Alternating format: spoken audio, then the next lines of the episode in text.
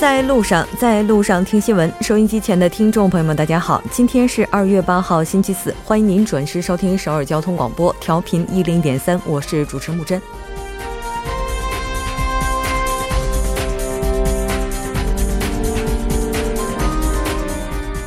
南北组建联队、开幕式共同入场等话题，似乎已经成为二零一八年以来人们关注的最大焦点。继昨天韩国代表团正式入驻选手村之后，今天上午十一点，北韩代表团在江陵选手村进行了入村仪式，现场吸引了来自全球两百多家媒体的关注。至此，北韩选手方也是完成了官方正式亮相。今天晚上，江陵艺术中心将上演北韩艺术团的首场演出。为平昌、为半岛加油！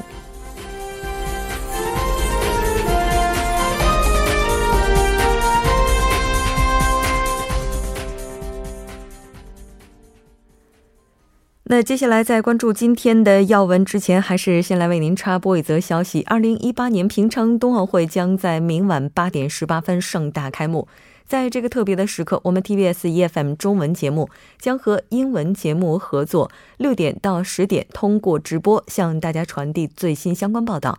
那届时我们现场的特派员也将把最及时的讯息第一时间传递给大家。明天晚上六点到十点，锁定调频一零点三。那来看一下今天的要闻新闻，在韩国，北韩通知冬奥高官团，包括金正恩的胞妹金宇正。南北韩女子冰球联队全员将参加开幕式。新闻在中国，习近平会见荷兰国王威廉亚历山大。平昌冬奥中国之家正式开馆，向社会开放。走进世界，美国副总统表示，美国将对北韩实施最为严厉的经济制裁。德国阻隔谈判达成协议，社民党获得更多的话语权。那今天的新闻放大镜依然邀请专家学者放大探讨新闻热点焦点。那今天我们要讨论的话题是三星电子副会长李在镕获释前前后后。从每周一到周晚六点至八点，了解最新动态，锁定调频一零点三新闻在路上。那稍后是广告时间，广告过后马上回来。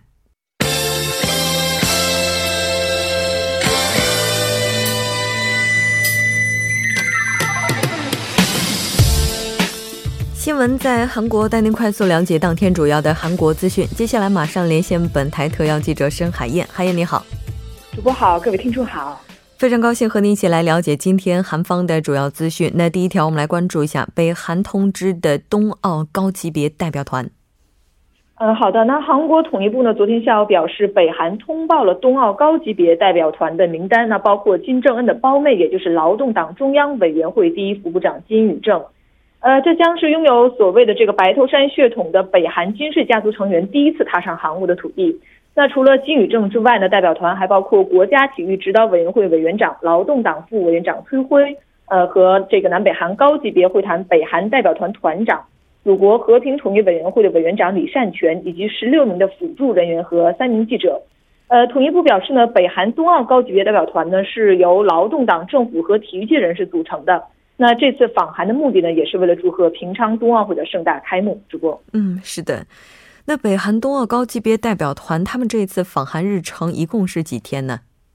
呃，统一部表示呢，政府将悉心的安排，确保北韩高级别代表团呢能够访韩顺利。那至于这个访韩的日程呢，呃，等这些具体的事宜呢，政府呢将通过板门店联络渠道呢，以交换文件的方式来进行协商。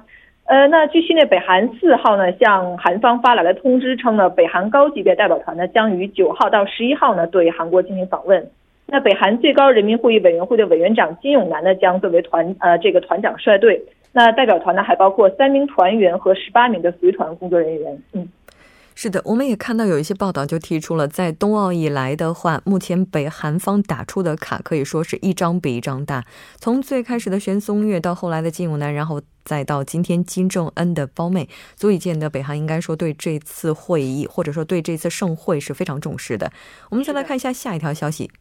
好的，下一条消息是有关南北韩女子冰球联队全员将参加开幕式的相关消息。嗯。那其实这次南北韩的女子冰球联队也是非常引人瞩目的，他们应该说组成联队本身就具有着特别大的意义。我们来看一下这个他们的组队理念。嗯，好的。那南北韩女子冰球联队的主教练萨拉穆雷呢，七号在江陵市关东冰球的呃冰球中心呢结束了正式训练之后呢，呃，他在接受记者采访的时候表示，南北韩的这个冰球联队全员呢将参加九号举行的平昌冬奥会的开幕式，向全世界呢来传播和平与和解的信息。呃，穆雷表示呢，虽然说南北韩联队呢次日将首轮迎战瑞士队，但是联队全体三十五名的队员呢。九号仍然将走入开幕式的现场，向世人呢展示民族团结的力量。呃，刚刚提到的这三十五名队员呢，包括二十三名韩国选手和十二名的北韩选手。嗯，是的，没错。那应该说，对于一个团队来讲的话，磨合默契是非常重要的。但这支球队是在比赛之前临时组建的，那对于主教练来讲的话，应该也是提出了不小的挑战。我们来看一下主教练穆雷对于联队的组建有什么样的看法。呃，好的。那穆雷呢认为组建南北韩联队本身呢带有明显的政治性信息，呃，而我们呢只是以这个冰球选手的身份以竞争为目的呢汇聚到一起的。那他认为呢队伍中不存在政治，但是呢也不能否认啊其在赛场之外的这个特殊的政治性的意义。那二零一八平昌冬奥会的开幕式呢将在九号的晚上八点在平昌冬奥会的体育场举行。那据气象厅的预测呢，开幕当晚八点的这个体感温度呢，将降到零下十摄氏度左右。嗯，是的，没错，连队共同参加开幕式，那同时呢，也是要共举半岛旗帜了。这条关注到这儿，我们再来看一下下一条消息。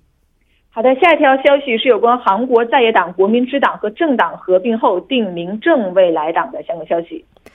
那定名为正未来党，这个是由谁来提议的呢？呃，是这样的，那韩国国民之党和政党合并之后呢，将以这个刚刚提到的正未来党这一名称呢，从事政治活动。那两党合并推进协议会呢，昨天在国会议会的会馆呢，举行了全体会议，通过了呃上述的这个决定。那合并推进协议会的发言人，也就是国民之党议员呃申荣贤呢，他表示新党的这个名称呢，将定为正未来党，呃，是由这个政党的党首刘成敏提议的。那明天，也就是九号呢，将选定党名推荐的这个获奖者，并且呢，一同公布党标。主播，嗯，是的。其实之前的话，有人提议应该把新党的名字设为未来党，那这个名字是被驳回了，为什么呢？呃，这个月的二号的时候呢，国民之党和政党决定呢正式合并，并且将这个新党的名称呢定为未来党。但是由于这个院外政党啊，我们未来党呢，他们五号的时候申请将使用简称未来党，那因此呢，中央的这个选举委员会呢驳回了合并新党使用未来党这个名称。主播，嗯，是的。那这条关注到这儿，下一条我们来关注一下，在今天上午济州岛再次迎来的这场暴雪。嗯，好的。那今天上午呢，济州又再次迎来了暴雪，导致济州机场的跑道呢一度关闭。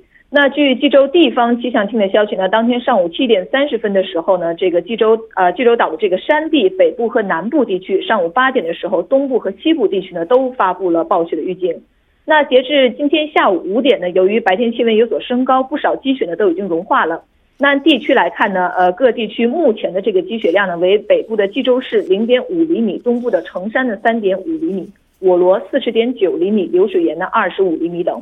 呃，昨天呢，有关部门是解除了持续五天的济州岛所有地区的暴雪预警。那气象部门也称呢，主要的降雪已经结束。呃，但实际上这个预报呢，出现了重大的偏差。那重新下起的这个暴雪呢，使济州的这个机场跑道呢，从当天上午七点三十分开始呢，再次关闭。呃，据悉呢，济州机场发布了暴雪和低能见度的预警。那在完成除雪工作之后呢，机场对跑道的这个摩擦系数呢进行了监测之后呢，又重新开放了跑道。呃，但是由于这个除冰工作等呢，还是使不少航班呢有所延误。呃，截至下午三点的今天的暴雪导致济州机场的八十一架次航班取消，十五架次航班返航，一百一十六架次航班延误。主播，嗯，是的。我们也了解到，这次的话，应该说是济州岛历史以来四十年以来第一次发布的暴雪非常状况的这样的一个预警。现在济州岛的议会应该说也是处在一个紧张的状态了，因为暴雪警报，那也是给济州岛岛内的车辆以及人们的出行带来了很大的影响。嗯，没错。呃，那今天早上呢，突然下起的这个大雪呢，济州岛市的主要街道都陷入了混乱，给出行带来了许多的不便。呃，上午十点走的时候呢，济州幺幺零零道路和五幺六道路全面禁止车辆运行。那其他道路呢，也需要在汽车的轮胎上装上防滑链才可以行驶。那持续多天的这个暴雪呢，更是导致汉拿山连续六天禁止入山。呃，因为昨天整个济州岛呢都解除了暴雪的预警，那因此有很多车辆还没来得及做防滑措施，那这呢也导致不少车辆没有办法行驶到上坡，造成严重的交通堵塞。那一般只需要十到二十分钟这样的一个车程呢，今天大概需要走上一个小时，给出行呢带来了很大的不便。主播，嗯，是的，没错。如果您近期有济州出行计划的话，也希望参考有关的气象预报。好的，非常感谢今天申海燕带来的这期连线，我们下期再见。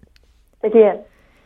那接下来依然为您带来来的是我们今天的一个特别板块。这次我们也是采访到了在目前平昌冬奥会工作的一位现场工作人员，叫李娜，来分享她的故事。稍后马上连线李娜。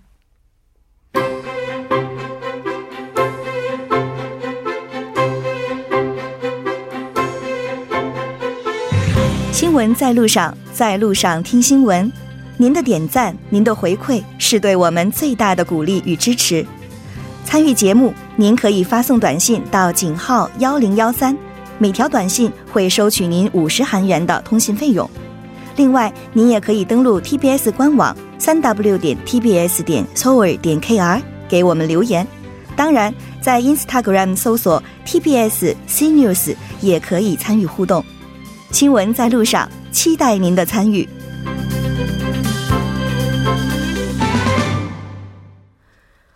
好了，欢迎回来。接下来马上连线目前在冬奥会现场工作的一名工作人员李娜。李娜，你好。哎，呃，你好。非常高兴能够和您连线，一起来了解您和冬奥的故事。在这儿，先简单的为我们收音机前的听众朋友们做一下自我介绍，好吗？啊，大家好，我叫李娜，我在江陵奥林匹克公园向大家问好。嗯。那您大概是从什么时候就已经到了现场开始工作呢？目前主要是在哪个部门工作呢？哦，我已经二月四号来到了江陵奥林匹克公园，我主要负责的是国际奥组委和平昌奥组委在奥林匹克公园设立的专门接待接待厅的工作。哦，接待工作。是的。哦，那您主要负责接待的是哪一个群体呢？是奥组委和平昌。奥组国际奥组委和平昌奥组委的一些工作人员。嗯，那当时您是怎么样加入到这个群体当中来的呢？啊，其实十年前，二零零八年北京奥运会的时候，我在本科期间已经做过赞助商接待工作。然后此次奥运会来到韩国以后，我就在韩国官网上申请了奥运会志愿者，然后我我们就被。派到这个部门工作是这样的。嗯，应该说，之前的这些这个零八年的奥运会工作经历，可能也是对您这次能够参与到冬奥当中来起到了一定的帮助了。时间过得真的非常快哈，我们在说冬奥，冬奥，转眼再过不到，哎，差不多差不多这个二十多个小时吧，可能这个冬奥马上就要开幕了。现在准备情况怎么样呢？现场？啊。虽然开幕式在明天，但是今天开始在奥林匹克公园已经有一些预选赛开始了，所以普通的观众已经入场。其实我们的工作在奥运会开幕之前已经开始了。也就是说，有很多接待工作，它已经是有条不紊的在进行着。您提到是二月四号就已经到了现场，到今天也是差不多过去了四天的样子了。那是不是就意味着说，等到这个比赛开始了，开幕式结束之后，咱们这边的接待工作就可以告一段落了呢？哦，没有，我们的工作会持续到奥运会闭幕。嗯，那您刚才提到说是主要负责接待工作，那这个主要工作内容是什么呢？呃，平昌奥组委在奥林匹克公园设立了专门的一国际奥组委和平昌奥组委的他们官方的人士过来休息的一个地方，一个场馆。这些奥组委会有他们专门的一个呃入场卡片或 VIP 卡，然后他们拿着那个到这个会场来以后。进行休息的一个区域，我们就是在那个区域给他们一些指引和翻译的工作。嗯，哦，也就是您是负责给大家充电的是吧？啊，可以算是吧，因为场外比较寒冷，嗯，所以呢，这些奥组委的工作人员会经常到这个场馆过来进行休息，但是因为场馆嗯比较有限，必须持有官方的一个认证卡才可以进入。我们就是在做这些确认的工作。那刚才您也提到了，现在现场是非常冷的。那现在平昌的话，大概气温是多少度呢？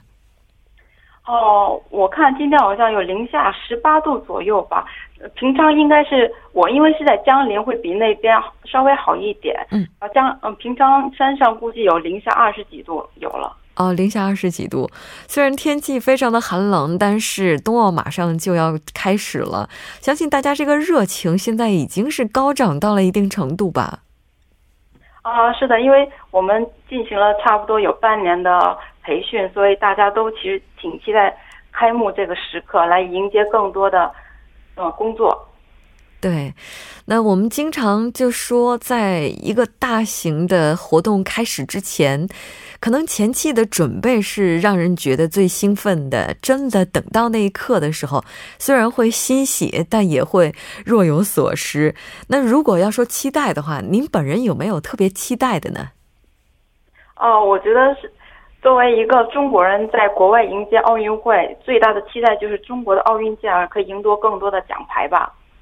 嗯，那相信您在整个奥运比赛期间也能看到有很多的中国选手了，可能您也会为他们加油助威。但是不管怎么样，平昌现在是迎八方客哈，我们也是为八方的来客来宾来服务的。那今天晚上，其实，在江陵的话，还有一个非常重大的事情，就是北韩的艺术团将会进行第一场演出。不知道咱们这边的话，目前这个热情怎么样呢？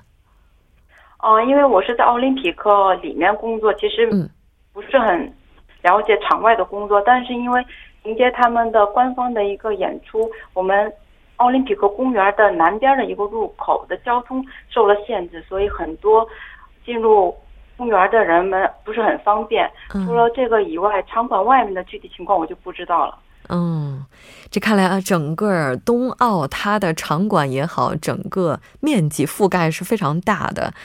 那不管怎么样，在万全准备之下，肯定这我在我们不知道的地方会有一些遗漏哈。那如果要说担心的事情，你有没有特别担心会发生的事情呢？呃，我最担心的就是这边的太冷了，气温的问题。因为此次奥运会据说是两千零二年以来最冷的一届，希望在志愿者哦，在室外的志愿者可以顺利的完成。嗯，自己的工作吧。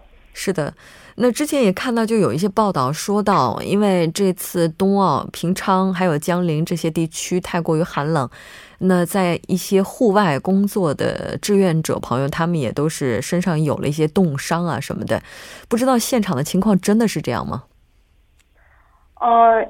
我还好，我比较幸运，因为是在场馆里面那个接待厅的工作，所以我这边倒没有遇到这种问题。但是场外确实很多志愿者是每一个小时要轮一个班的，他们他们确实会遇到一些冻伤的情况。嗯，确实。那当然，这些志愿者的话，他们也是希望以自己的力量为这次平昌冬奥来增添一些。应该怎么样？添砖加瓦吧。那在现场的工作人员可以说也是现在一切都已经准备好了，只等着明天开幕式了。那您在这里有没有想通过电波来向工作人员传达的祝福呢？啊，希望在韩国的工作人员，啊，中国的志愿者们可以不惧严寒，发挥自己的热量，为咱们中国的奥运健儿。加油呐喊！嗯，是的，那当然为中国健儿加油呐喊的同时，也为来自各国选手们我们共同加油。好的，非常感谢今天李娜带来的这一期连线。那当然也希望您在整个冬奥期间的工作一切顺利。好，谢谢。好，再见。那稍后来关注一下这一时段的路况、交通以及天气信息。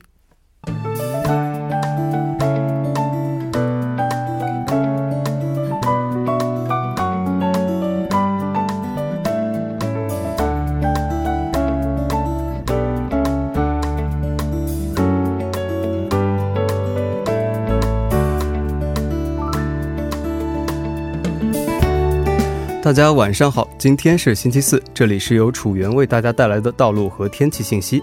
现在是晚间六点二十一分。首先，让我们来关注一下晚高峰时段的路况信息。在西部干线道路成山大桥方面，高尺桥至成山大桥的路段，由于行驶的车辆增加，导致交通拥堵。相反方向，成山大桥至金川桥的路段压力也比较集中，车辆行驶缓慢。在奥林匹克大路河南方面，信州大桥至盐仓进出口、汉江铁桥至永东大桥路段，由于晚高峰的关系，车流增加，拥堵严重。相反方向，蚕市大桥至盘浦大桥、杨花大桥至盐仓进出口的路段，同样是因为流量大的关系，堵车严重。还望各位车主朋友们参考以上信息，小心驾驶。在江边北路九里方向，成山大桥至杨花大桥之前发生在这一路段上的交通事故已经得到完善的处理。不过，由于晚高峰的影响，该路段路况复杂，属于事故高发路段，还未各位车车主朋友们注意控制好车速和车距，安全驾驶。好的，来关注一下天气。明天由于受到来自于东海上空高气压入侵的影响，全国大部分地区呈现多云天气。受到弱气压槽影响的南海岸，明天凌晨至早间将会迎来不同程度的降雨或降雪。此外，庆尚道和全南等地将会迎来小雨。首先来关注一下冬奥会举办地平昌的天气情况。平昌今天晚间至明天凌晨晴转多云，最低气温零下十二度；明天白天晴转多云，最高气温五度。由于昼夜温差较大，还请各位参加冬奥会的公众人员们注意及时增减衣物，谨防感冒带来的不利影响。好的，来关注一下首尔市未来二十四小时的天气情况。今天晚间至明天凌晨晴转多云，最低气温零下六度；明天白天多云。最高气温五度。好的，以上就是这一时段的道路和天气信息，我们稍后再见。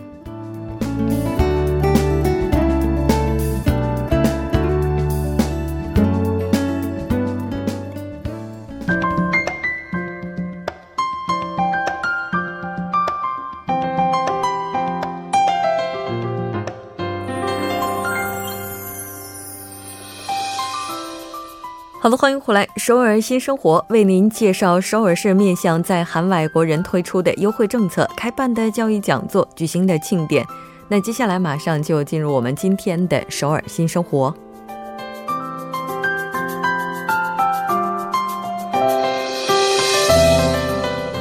来看一下今天的第一条消息。那第一条消息是首尔外籍居民社区文化活动，那现在开始提供一些资金方面的鼓励。这次资助的费用最高为六百万韩币。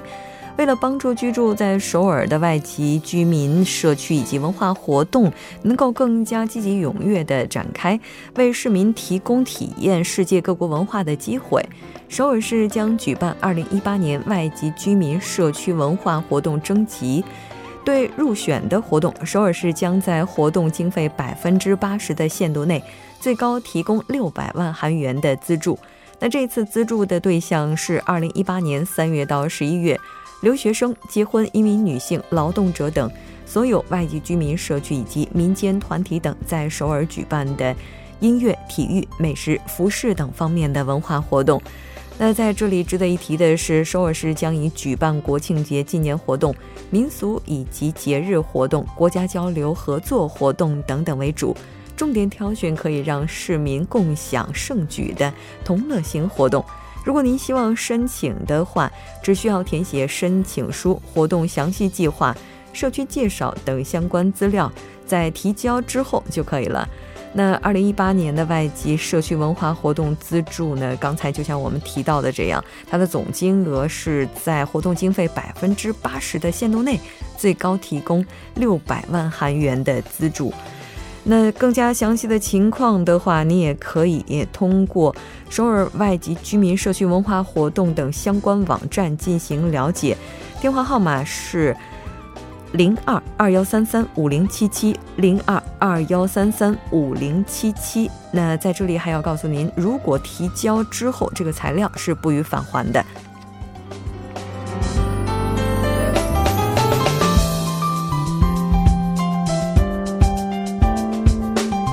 好的，再来看一下今天的下一条消息：多文化管弦乐团开始招募团员了。江西区健康家庭多文化支援中心正在招募2018年管弦乐团的团员。这次招募的时间是从三月份进行到十二月份，那具体是在每周的周四，从下午四点进行到六点。这次主要招募的对象是多文化家庭的小学生子女，地点呢是设置在支援中心内的程序室，内容包括小提琴、大提琴课程。预计在十二月份的时候会有一次公开的发表会。具体负责人是李女士、俊女士，详细情况您可以拨打电话零二二六零六二零三七零二二六零六二零三七。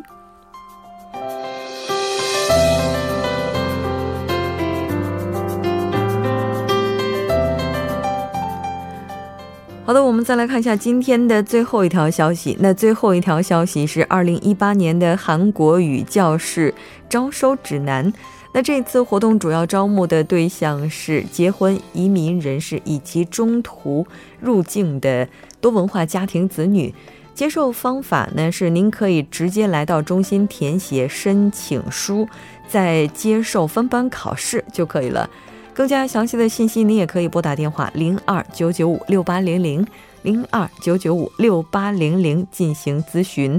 那如果您希望参加分班考试的话，一定要提前打电话。那在登录这个中心会员的时候，您需要携带家庭关系证明书以及外国人登录证。授课时间是二零一八年的三月份到十二月份都会进行。那当然，这个课程是分班进行的，就像我们刚才提到，它是有分班考试的。那班级是初级班、中级班、高级班以及实践班。